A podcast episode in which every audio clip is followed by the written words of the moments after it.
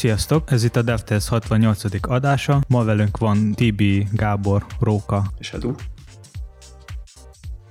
Ez a podcast nem jöhetett volna létre a SivaForce támogatása nélkül. Ti is tudtok minket támogatni, egy vagy több megosztással, Twitteren, Facebookon, illetve szeretném megemlíteni, hogy nyitottunk egy Facebook csoportot is, csatlakozzatok minél többen, a legfrissebb hírekkel kapcsolatban értesüljetek minél hamarabb. A linket majd a leírásban találjátok.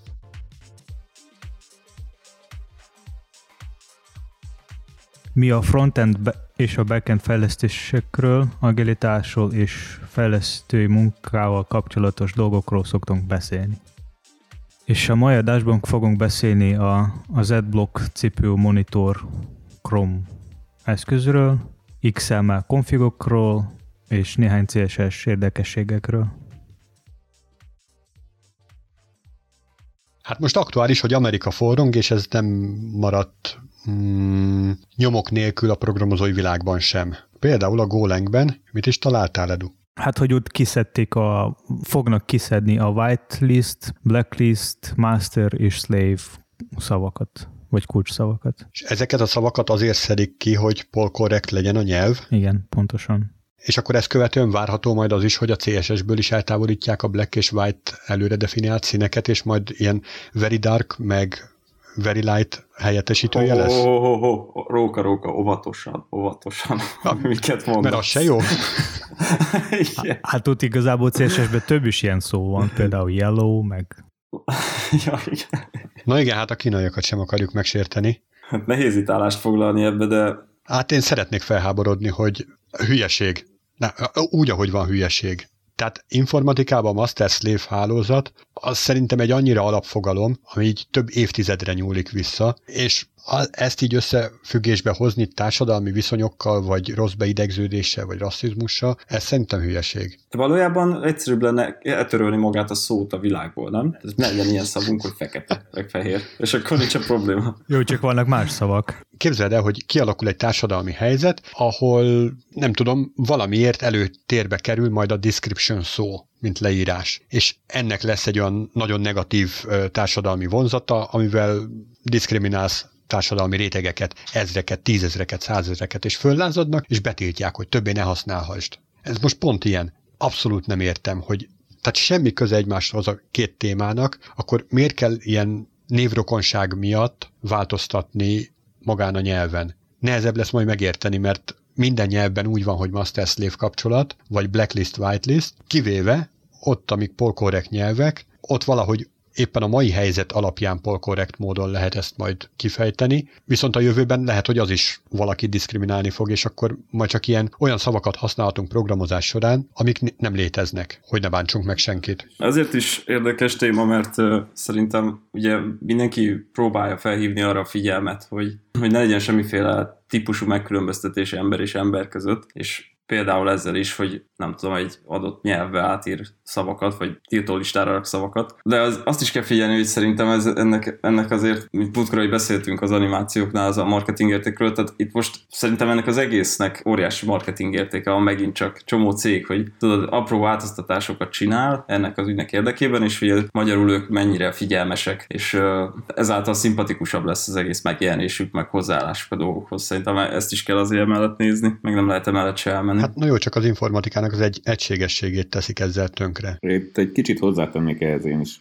Tehát, hogy a Linuxnál is volt egy olyan pont, amikor úgymond tisztítottak a kódon, és a káromkodásokat eltávolították a kernelből. Most milyen funny lenne azt, hogyha ugyanezen kampány keretében az IPT-ből, IPT-ből mondjuk a blacklistet eltávolítanák, meg a whitelistet, és akkor innentől kezdve nem is tudom ki, hogy támadna, vagy nem támadna. Nekem is egyébként a router configom jutott most eszembe, ami egy élő példa, és ott is ott van benne, parental control alatt, blacklist, whitelist, és most elkezdenék valahogy tök máshogy hívni, lehet, hogy nehezen is találnám meg. Igen, tehát lehet egyet érteni a dolgokkal, lehet ezt valahogy promotálni is, de nem érzem szükségét annak, hogy ezt az informatikában egy több évre visszanyúló dolgok miatt nem csak nyelveket, de bármi más is módosítsanak. És nem csak évek, inkább évtizedekről beszélünk. Öt, jogos, hisz emlékszek, amikor még a idés vinyók voltak, és a jumperelgetni kellett, hogy melyik a master, melyik a slave. Pontosan. Például. Az sem most volt. Na, hoztam egy olyan hírt nektek, chrome kapcsolatos, és ugye nekem nagyon nagy szívfájdalmam az interneten jelenlévő végtelen mennyiségű reklám, amiktől gyakorlatilag a tartalmat alig lehet látni, vagy alig lehet megkülönböztetni, és most ebbe a, itt az én irányomba tesz egy kis kedveskedést a Chrome, olyan tekintetben, hogy blokkolni fogja alapértelmezetten azokat a reklámokat, amik nagyon nagy hardware igényel rendelkeznek. Tehát ez azt jelenti, hogyha túl sok CPU-t vagy túl sok hálózati adatot használ az adott reklám, mert mondjuk túl nagy felbontású videót tölt le, vagy ott helybe renderel ki valamilyen nagyon fani dolgot, akkor azt egyszerűen blokkolni fogja. Mindenféle külön reklámblokkoló nélkül. Egész egyszerűen a, az erőforrások használata alapján. Mit szóltok ehhez? De ez hogy mérik föl, hogy mennyi erőforrás használ reklám? Mi alapján tudják ezt mérni? Vajon? Van egy böngésző, és ő rajta belül futnak ezek a, a weboldalak is, és a weboldalon belül pedig a, a reklám. És így megvan gyakorlatilag a konkrét határ, hogy 30 másodpercenként, hogyha 15 másodpercet használ CPU-ból, vagy 4 megabájtnyi adatot használ, vagy összesen 60 másodpercnyi CPU-t használ egy ilyen reklámframe, akkor az akkor az blokkolásra kerül. Most egyébként jelenleg nem olyan sok reklám, ami ezt, az, ezt a küszöböt átlépni, tehát így a teljes reklámpiacot, amit a Google birtokol, annak a 0,3%-a lépi át ezt a küszöböt, viszont ők emésztik fel az összes hirdetés hálózati adatforgalmának a 27%-át, illetve az összes hirdetés összes CPU használatának a 28%-át. Tehát ilyen szempontból nagyon jelentős, hogy tehát megnézel ezer oldalt, és három darab ilyennel találkozol, viszont ott hallani fogod a procidat, hogy neki áll füstölni. Vagy azt inkább érezni fogod, de na, érted a lényeget. De akkor az azt jelenti, hogy a Chrome-nak most több erőforrás lesz. E, igen, többet tud majd mindenféle egyébre elkölteni. Lehet, hogy az a bajuk, hogy már túl sokat eszik, ezért kell valahogy helyet felszabadítani CPU használatban. Persze, biztos, de én egyébként tökre üdvözlöm ezt a lépést, és nagyon örülök neki, mert hát ugye az egész reklámpiac az úgy épül fel, hogy van az oldalad, és akkor az oldalba beleszúrsz gyakorlatilag bevétel reményében olyan tartalmakat, amikre nagyon nincs ráhatásod. Megadhatsz mindenféle olyan kritériumot, hogy milyen jellegű reklámokat szeretnél vagy nem szeretnél látni, de a konkrétat, hogyha csak ha, ha nem te szerződsz le azzal a reklámozós céggel, akkor így Google-on vagy valamilyen reklámszolgáltatón keresztül nincs ráhatásod, hogy milyen reklám fogod megérkezni hanem az adott látogatónak az ő előzményei alapján tesse szabott reklám. És hogyha az ő előzményei alapján mondjuk nem is tudom, táskákat keresett, akkor táskareklámot fog látni, akkor is, hogyha egy számítógépes oldalt nézel, meg akkor is, hogyha egy másik táskás oldalt nézel. Amúgy nem lehet még az, hogy a Google szeretne monopolizálni ezt a, mármint a reklámpiacot ezzel? Hát ezzel pont nem. Mármint én arra gondolok, hogy ha... Amúgy persze, hogy szeretné, tehát miért is ne szeretné, mert még több pénz jut hozzá, Mármint én azért feltettem ezt a kérdést, mert tehát ha lesznek ilyen bizonyos korlátozások, akkor a Google keresztül sokkal, szerintem sokkal könnyebb lesz majd meghirdetni egy reklám, mint más szolgáltatása. Hát, a fene tudja. Mert gondolom, ha Google bevezette ezeket a korlátozások, akkor ők fognak figyelni, hogy az ők reklámok az jók legyenek. Ja, igen, igen, hát ilyen szempontból, de mivel nyilvános, ezért más is tud rá figyelni. Tehát ilyen szempontból Igazából, nem hogyha, bocsánat, tehát hogyha egy szolgáltató figyel arra, hogy ő, az ő szolgáltatása milyen kritériumnak fog megfelelni, nyilván a hirdető előbb fog a Google-el hirdettetni, hogyha tudja, hogy amúgy megfelel azoknak a kritériumoknak, ami miatt a felhasználók nem fogják élből elutasítani magát a reklámot. Igen.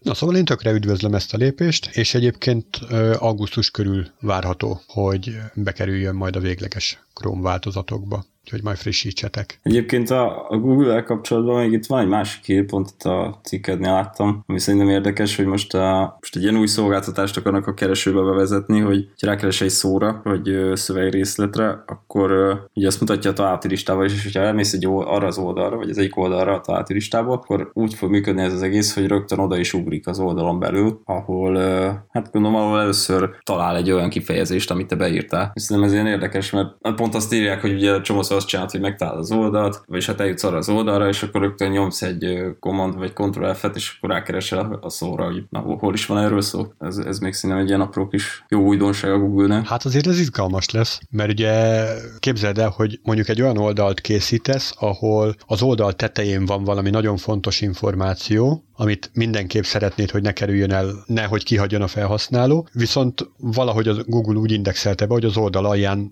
talált egy szót, és akkor átszkroll scrollozza, és a felhasználó nem is látja, hogy ott volt egy fontos figyelmeztetés számára. Igen, ez egy érdekes felvetés.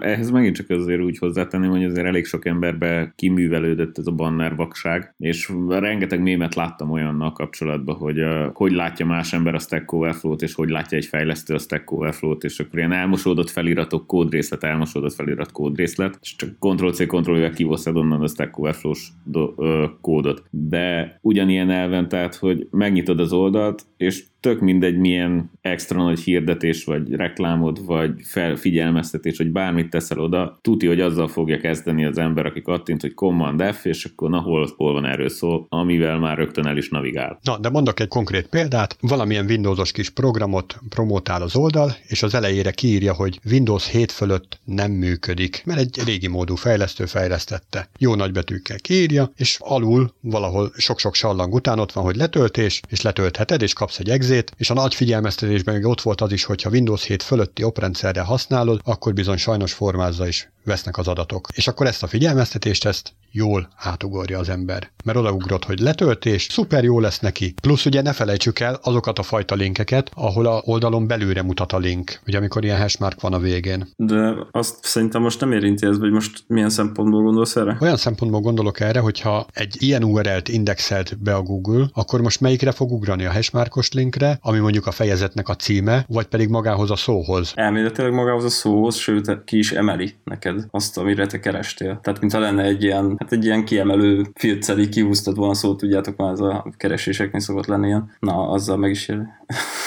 az a szín az vajon illik az arculati kézikönyvbe? Igen, hát... Azért van itt néhány kérdés. Jó kérdés.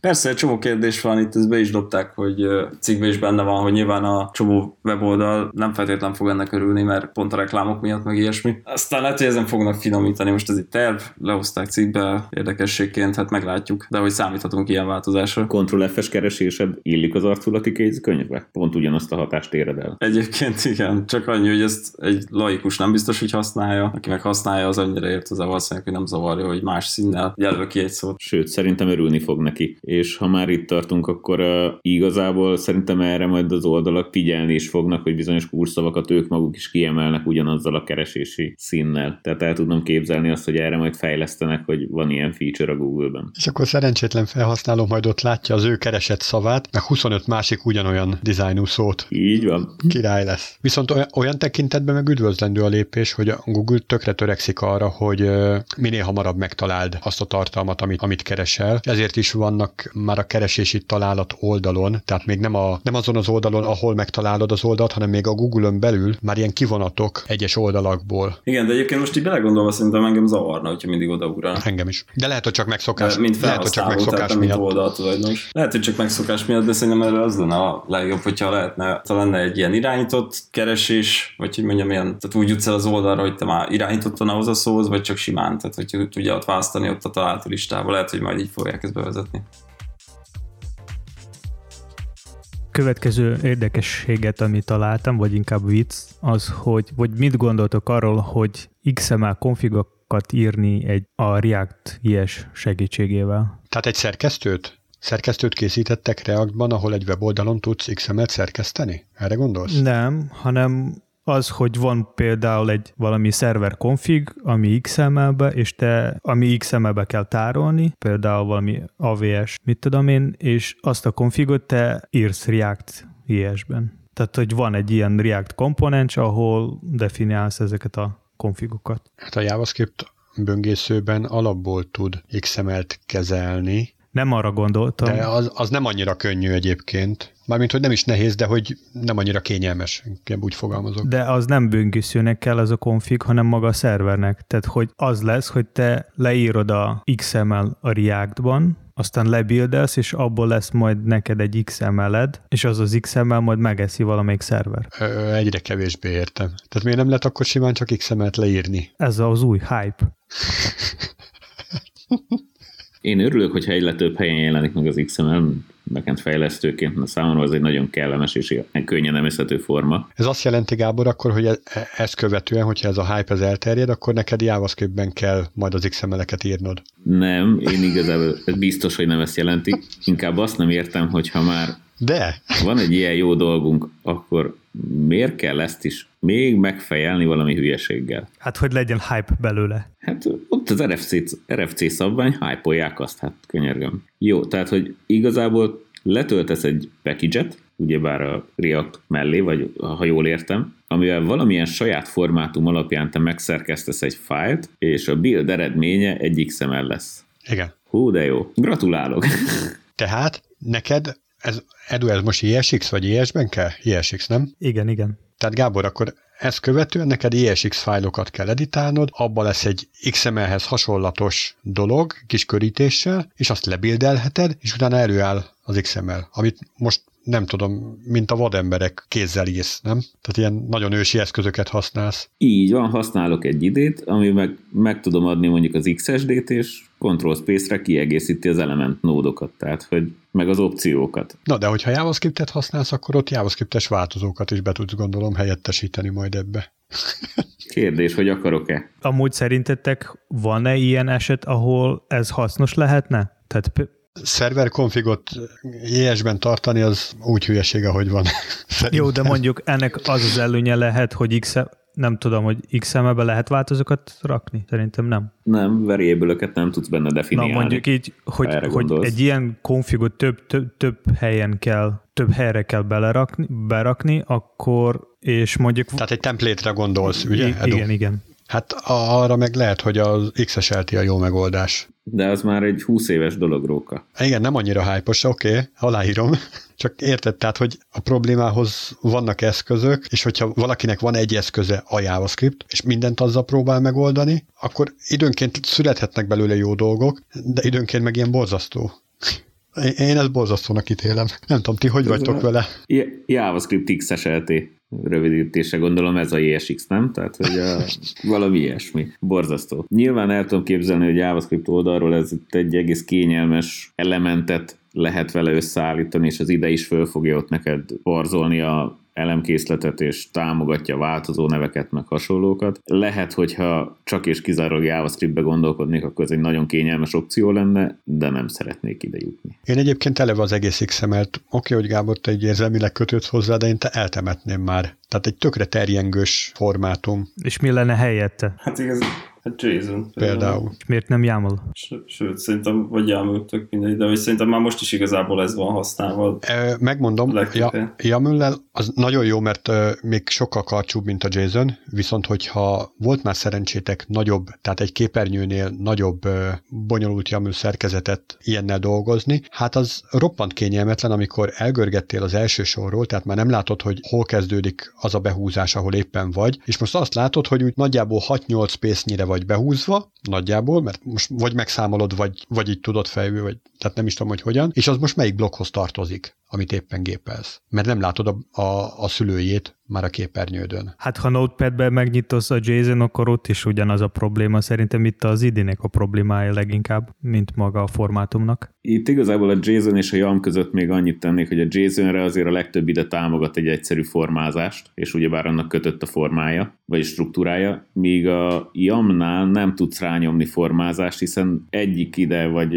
parzer sem fogja tudni neked eldönteni, hogy hány behúzás kell, vagy hol kell sortörés, vagy nem. Úgyhogy ha mondjuk veszünk egy OpenShift-es template fájt, amiben összeraksz egy csomó dolgot, és ezt egy fájba akarod kezelni, akkor mondjuk egy ilyen 1000-2000 soros ilyen fájt nem biztos, hogy olyan kényelmes szerkeszteni, ellenben egy 1000-2000 soros JSON-nel, amikor minden mentésre automatikusan beformázza neked. És ha kihagysz egy veszőt, egy blokklezárót, vagy bármit, akkor ott rögtön szól is, hogy na most itt valamit elrontottál. Hát azért mondom, ha lenne valami rendes plugin, ami tudna ezt megcsinálni YAML-vel, akkor nem lenne ez a probléma, nem? De a yaml nem tudod megmondani, hogy az a új sor, amit akarsz, az melyik blokkhoz tartozik, tehát hány behúzást akarsz kezdeni, az épp olyan, mint a Pythonra se tudsz ráereszteni egy ilyen automatikus formázást, mert ott sincs meghatározva, hogy a sortörés után hány bekezdés az, ami, amit oda kell tenned a sor de elejére. a pákban is ugyanaz a probléma van, és ott, de ott jó, igen. igen. És mégis szeretjük. De ott ura. úgy működik, hogy a gyerekelem lesz, vagy hogy van? Igen, a PAG is ugyanúgy működik. Ez a JSON meg a YAML az ugyanaz, vagy hasonló eset, mint a HTML meg a PAG szerintem. Már mint az XML meg a PAG, az hasonló, mint a jó, mindegy, XML igen. meg a YAML. Tehát i- ilyenfajta hasonlóság az van. Én pakban sem szeretem a nagyon hosszú fájlokat, és megmondom őszintén, most így pont, ahogy említettétek, gondolkodtam rajta, nem is nagyon találkozok vele. Tehát ilyen még csak több száz soros paggal sem találkozok. Ti Hát mert rá szoktatok? vagy kényszerítve, hogy jól, jól szervezd a kódod, és ilyen kisebb templéteket lehet készíts. róka neked, Lehet a config fájloknál is ugyanez lehetne, sőt, szerintem ezt kell tenni, ahol lehet. lehet róka, te csak nagyobb monitoron ezt nézek, nézed. Lehet, vagy kisebb a betűméret, vagy valami, valami huncutság van. Hát nem tudom. Hogyha az egész weboldalt nem nem milyen kisebb részekből építenénk föl, akkor, akkor biztos, hogy zavaró lenne számomra is a pag. Egy config esetén nem tudom, az adott rendszertől függ, de általában a rendszerek egyben szeretik megkapni a konfigokat, és hogyha egyben van ilyen nagyon sok sor, akkor az tényleg nehezen kezelhető azok a behúzások, hogy most ki kivel van, ki, kinek a gyereke. Persze egy code a sokat tud segíteni, de az, amit Gábor is említett, az automatikus formázás, meg automatikus olyan fajta szintax ellenőrzés, hogy most itt van még egy vessző, de már a másik elembe raktam bele, és akkor ott rinyál érte az ide, az nagyon-nagyon sokat tud segíteni, hogy ott valamit elfuseráltam. Következő téma, meglepő módon egy kis CSS, és van egy honlap, igazából ezt hoztam be, most ne- nemrég mutatta nekem egyik munkatársa, és ez igazából CSS Specificity, nem tudom kimondani értelmesen, kalkulátor a, a neve ennek a kis túlnak, és igazából annyit tud az egész, hogy gyakorlatilag meg tudja mondani egy-egy CSS szelektorról, hogy mennyire erős. Mármint abból a szempontból, tehát hogy mondjuk milyen mélyen van megadva, te keresel egy elemet a domba, css és akkor azt te milyen erős szabály alatt ad meg azt a keresést. És akkor hogy össze tudsz venni, vetni egymáshoz képest különböző ilyen, ilyen szelektorokat, és akkor látod, hogy egyik a másikat miért írja fölül adott esetben. Nyilván azért, mert erősebb, csak nem biztos, hogy, hogy rögtön ezt észreveszed. Itt meglátod, hogy, hogy mi miatt, mert így külön szedi azt, hogy ebbe raktál ID-t ebbe a szelektorba, class vagy valamilyen elementet, vagy pseudo elementet, és akkor így számszerűen is kiírja. Tibi, ugyanezt egyébként böngészőben is látod, tehát hogyha ott van két szabály vonatkozik, akkor fogod látni, hogy az alsót azt áthúzta, mert hogy az gyengébb volt. De ugyanúgy vonatkozna rá. Igen, persze, hát nyilván látod, meg az eredményét is látod, hogy mondjuk neked egy adott szabályod nem akar felülírni egy másik szabályt, pedig pont az lenne a célod. Viszont azt nem látod rögtön, hogy, hogy tehát annyit látsz, hogy nem írja fölül, de hogy miért nem. Tehát azt nem látod ugye benne, hogy miért nem írja fölül. Mert te úgy látod, hogy van egy hosszú szelektorod, első rátásra jónak is tűnik, vagy másodikra, vagy már többször próbálkoztál, hogy felülírd. Mondjuk ez már nagyon rossz, ha ilyen eset van, de fel van ilyen eset, és, és nehéz rájönni adott esetben. De mindjárt mondom, ez az egész onnan jött egyébként, kicsit ilyen kényszerhelyzetből. Tehát uh, ugye van ez az úgynevezett CSS szkópolás, és ugye az tök jó addig, amíg egy-egy elemet, egy, egy komponenst úgy használunk, hogy, hogy egyszer megírtunk hozzá valami szabályt, és az a szabály, mármint a stílus szabályt, és azok a szabályok, vagy szabály, az mindig ugyanúgy érvényesül, és mindig ugyanúgy kell kinézni az az elemet, csak néha szükség van rá, hogy felülírjuk azt az elemet, ugye erről már sokszor beszéltünk. Nyilván ezt vissza lehet vezetni arra, hogy design meg ez, meg az, meg amaz, de hiába vezetjük vissza, ilyen mindig lesz ilyen eset. És ugye ezek a scope CSS-ek a böngészőben úgy működnek, hogy legtöbb esetben, hogy egy ilyen, mit tudom, attribút szelektorral válasz ki, amit random generál, szelektál ki egy elemet, és, és úgy ad rá adott szabályokat, de ugye ez már futásidőben történik. Na és ezt néha felül kell írni, és nem olyan egyszerű, néhányszor felülírni, és akkor erre például egy ilyen kényszerhelyzet juttatott el idáig minket, hogy akkor legyen egy ilyen, vagy van egy ilyen túl, és ezt tudjuk ezt használni, hogy megnézni, hogy na mikor tudunk mi erősebb szabályt írni, mint egy volt CSS szabály. Igazából ez volt a lényeg ennek. Nem tudom, érthető volt így. így Hát gondolom. érthető, csak nekem még mindig az a, az a furi, hogy ezt a böngésző amúgy is odaadja. A böngészőben te azt fogod látni, hogy van írva egy szabályod egy elemre, azt is látod, hogy az a, az, az elem hogy van kiszelektálva a CSS-ből, viszont azt nem látod, hogy amit te írsz egy másik szabályt, és ahhoz egy szelektort, az miért nem erősebb, és miért írja még mindig felül az az eredeti szabály. Tehát csak annyit látsz, hogy, föl, hogy áthúzza. Magyarul, hogy nem tud még érvényesülni ez a szabály. Hát ugye erről múltkor beszéltünk is, hogy vannak ilyen nagyon basic dolgok, de tényleg ilyen két-három dologra kell gondolni, hogy hosszabb, rövidebb, ID vagy class, meg pseudo vagy nem pseudo, és készen vagyunk. Igen, hát igen, csak ez nem mindig ennyire magától értetődő. Tapasztalatból mondom. És senkinek se ajánlom, hogy ilyet csináljon, tehát nem kell felülírni a normál esetben ilyen típusú szabályokat, csak hogyha esetleg szükség van rá, akkor van egy ilyen kis túl, és ezt szerintem nagyon jól lehet hozzá használni. Akkor ezt igazából én ott tudom elképzelni, amikor vannak ezek a facelift projektek, hogy nagyon gyorsan, hirtelen a CSS-sel úgymond új arculatot kell gyártani. Ott gondolom ez egy nagyon nagy segítséget tud adni, hogy amikor ezt a rengeteg important és klaszt és egyebet csináljátok, akkor a debugnál ez rögtön mutatja, hogy mi az, ami esetleg kimaradt, vagy máshogy van. Hát ez a, azért rengeteg importotról nincs szó.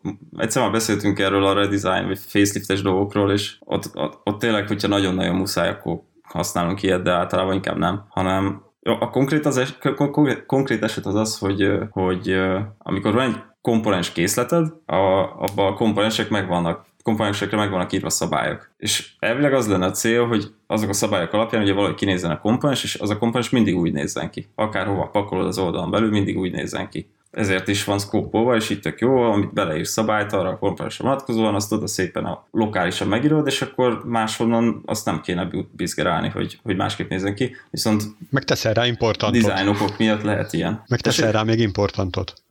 Persze, igen. És miért nem? Így miért nem? Hát miért nem teszel rá importantot? Hogyha az a célod, hogy ezt már hon, máshonnan, sehonnan ne lehessen fölülírni. Hát mert teljesen fölösleges. Most használni importantot, minek használni importot? Nem az a célod, hogy nem le lehessen felül se, vagy máshonnan felülírni. Hát pedig az előbb ezt mondtad. Vagy nyilván, én így értettem. Hát jó, nyilván nem. Nem. Az a cél, hogy egyszer meg, meg vagy egyszer definiálja a szabályokat, és azokat a szabályokat használ mindig. Ne kell máskor piszkálni. Érted? De ez, ez, ez a gyakorlatban általában nem működik, mindig egy kicsit hozzá kell nyúlni. És például az Angularnál, a szkópolásnál erre nem nagyon van lehetőség, és kétféle lehetőség van, vagy volt. Az egyik az az, hogy annál az adott komponensnél megmondod, hogy egy ilyen host context szabálya, hogy, hogy megnézed, hogy most az a komponens milyen másik elemen belül van, és annak az elemnek nyilván van valami klassza, és hogyha azt a, azt a klassz megadod, és a te komponensednek egy másik klasszát, na akkor felül lehetett írni e, valamilyen szabályt benne, tehát ilyen kivételt képezni, csak ez nem minden esetben jó, és a másik eset pedig az, hogy akkor ilyen módon, amit most előbb itt a legelején elmondtam, e, megpróbálsz egy erősebb szabályt írni, mint amit eredendően generál neked a Scope CSS-ből a, a böngésződ. Amúgy szerintem a Scope CSS-nál kicsit jobb a CSS Modus, mert abból szempontból jobb, mert ott csak klasszokkal dolgozol, és hogy mondjuk szeretnéd fölülírni valamelyik CSS valamelyik komponensnek, akkor elég csak rárakni plusz egy klassz, és azt a class CSS-be kétszer használni. Tehát mondjuk, hogy pont class name, pont class name, és akkor írsz saját CSS. Így nem kell sokat gondolkozni, hogy most melyik az erősebb, mert ez a szabály mindig lesz erősebb, és így végtelenségig tudsz pipe így a klasszokak. Ja, ja, értem, de ezt a szabályt ezt ö, ott írod meg, ahol a komponensed, tehát ezt a kivétel szabályt ott írod meg, ahol a komponensed lakik, vagy pedig ahol szeretnéd, hogy felülírva legyen. De ez még a CSS modóztól függ, hogy hol neki a szkópja is. Ö, nem végtelenségig, hanem egészen pontosan a Chrome az 1366 darab szelektor tud így kezelni. Hát, a fejlesztőknek ez végtelen sok. Jó, mindegy, egy szó, mint száz, van egy ilyen kis eszköz, ha valaki jó jöhet, akkor használjátok, be lesz a link a podcast leírásba. Specificity kalkulátor. Na, csak kimondtam.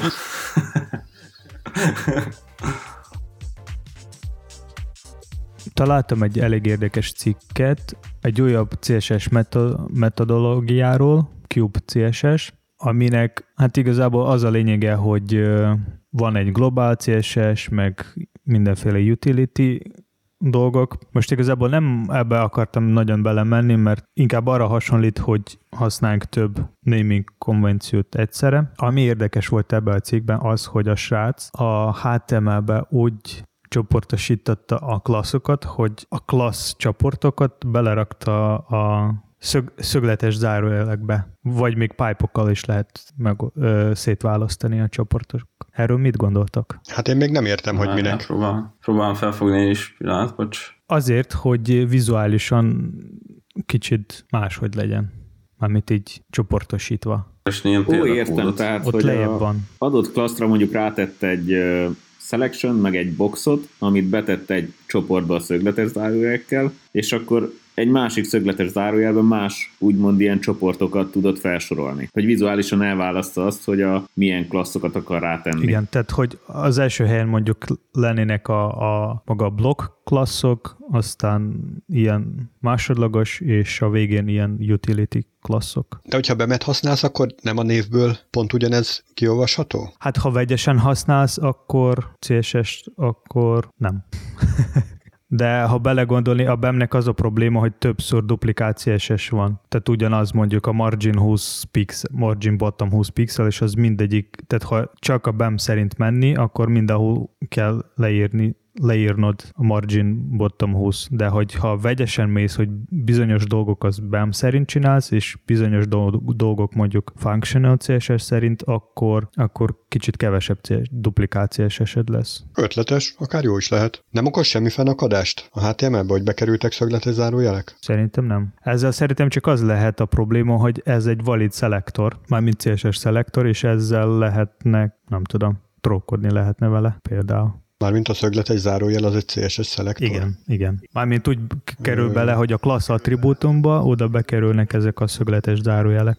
Én ezt úgy tudom elképzelni, hogy mondjuk van egy kártya, és a, a színekkel kapcsolatos dolgok, háttérszín, előtérszín, betűszín, mit tudom én, a képnek a akármilyen színe, az így össze van csoportosítva, és akkor vannak a, a kárt kötője color osztályt is megkapja, CSS klaszt, meg a, nem tudom, a képen lévő képhez a card image color klaszt is megkapja. Ezt így becsoportosítod, hogy van rajta a diven egy olyan class csoport, beszögletes zárójelezve, hogy card color, meg card image color. Meg ez mellett van még egy másik ö, csoport is, ami pedig azért felelős, hogy lekerekített legyen a kártyád. Hát itt, itt igazából szerintem lehet visszatérni ugyanahoz a problémához, hogy hogy rendezünk a CSS szabályok. Tehát például ABC sorrend, vagy valamilyen más módszer szerint. Tehát ugyanúgy lehet itt a klasszokat, sőt még szerintem attribútumokról is lehet ezt így, attribútumokról is lehet így beszélni, hogy azok milyen sorrendben rakjunk, mert, mert én például, amit láttam, hogy csomószor nincs semmi logika mögötte, aki, aki ahogy, a, a, ahol éppen most van a kurzor, ott lesz majd az attribútum, vagy a klassz neve, vagy az új klassz.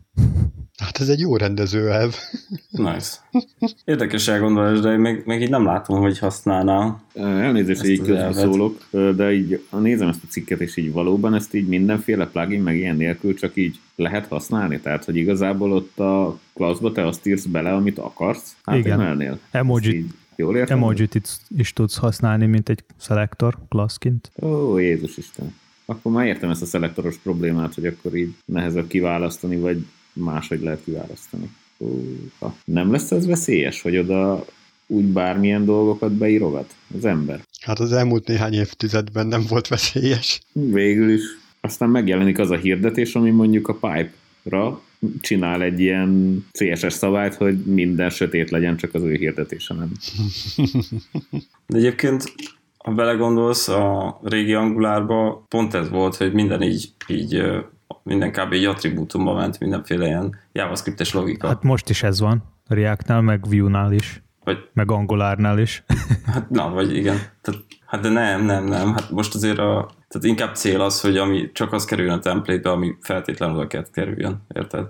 tehát logikát ne írjunk bele, de régen meg viszont, amikor bejött az Angular, akkor emlékszem, hogy orba szájba minden a template ment, csomó logika. De az se volt muszáj, tehát azt nem írta elő senkinek, hát, hogy ne a JavaScript-be Jó, tartsa. persze, persze, értem, értem, csak hogy ott azért elterjedtebb volt ez a dolog. Hát csak azért, mert az De volt csak az most első. arra mondom, hogy, hogy bármi kerülhet ide egy ilyen attribútumba, mint például itt a klassz attribútumba. Tibi, az csak azért, mert az volt az első, és ott, ott még nem volt olyan fajta tapasztalat, hogy ezt hogy jól csinálni. És ez így megmarad, az a tapasztalat, mint jó.